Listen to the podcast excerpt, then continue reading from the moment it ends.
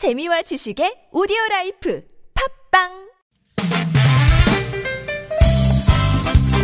빡빡한 일상의 단비처럼 여러분의 무뎌진 감동 세포를 깨우는 시간 좋은 사람 좋은 뉴스 함께합니다.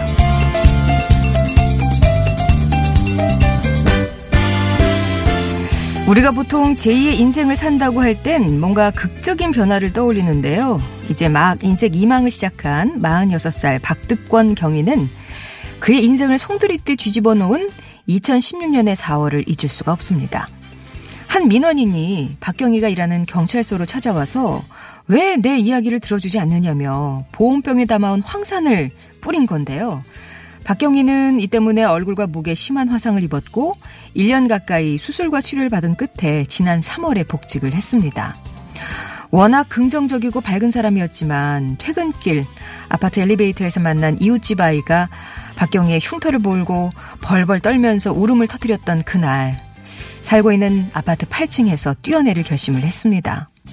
난간을 붙잡는 순간 둘째 딸이 거실로 나오지 않았다면 극단적인 선택을 했을지도 모른다는데요.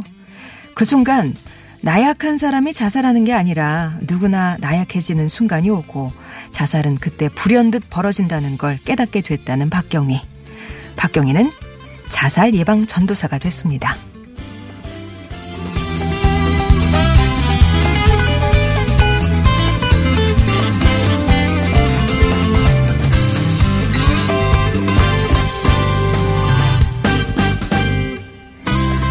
매일 아침 등교하는 아이들에게 노래를 불러주는 교장 선생님이 계십니다.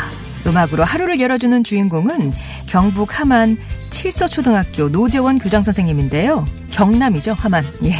하모니카, 리코더, 바이올린 등 다양한 악기를 연주하며 192명의 학생들을 맞이하고 계셨어요. 나름 선곡의 철학이 있어서 농촌 지역 특성상 다문화 가정 자녀들이 많은 걸 감안해 화목한 날, 그러니까 화요일과 목요일에는 중국어, 베트남어 노래를 들려주고 계셨는데요. 최근 들어서는 가야금까지 배우는 열성파로 교장 선생님의 남다른 음악 사랑은 식을 줄을 모른답니다. 음악을 통해 교감하고 학생들과 눈을 맞추면서 자녀같이 매일 교문에서 따뜻하게 안아주다 보니까 자연스럽게 얼굴과 이름, 특징을 알게 됐다는 노재원 교장 선생님. 학생들과 눈높이를 맞추려는 노력 정말 엄지척입니다. 지금까지 좋은 사람 좋은 뉴스였습니다.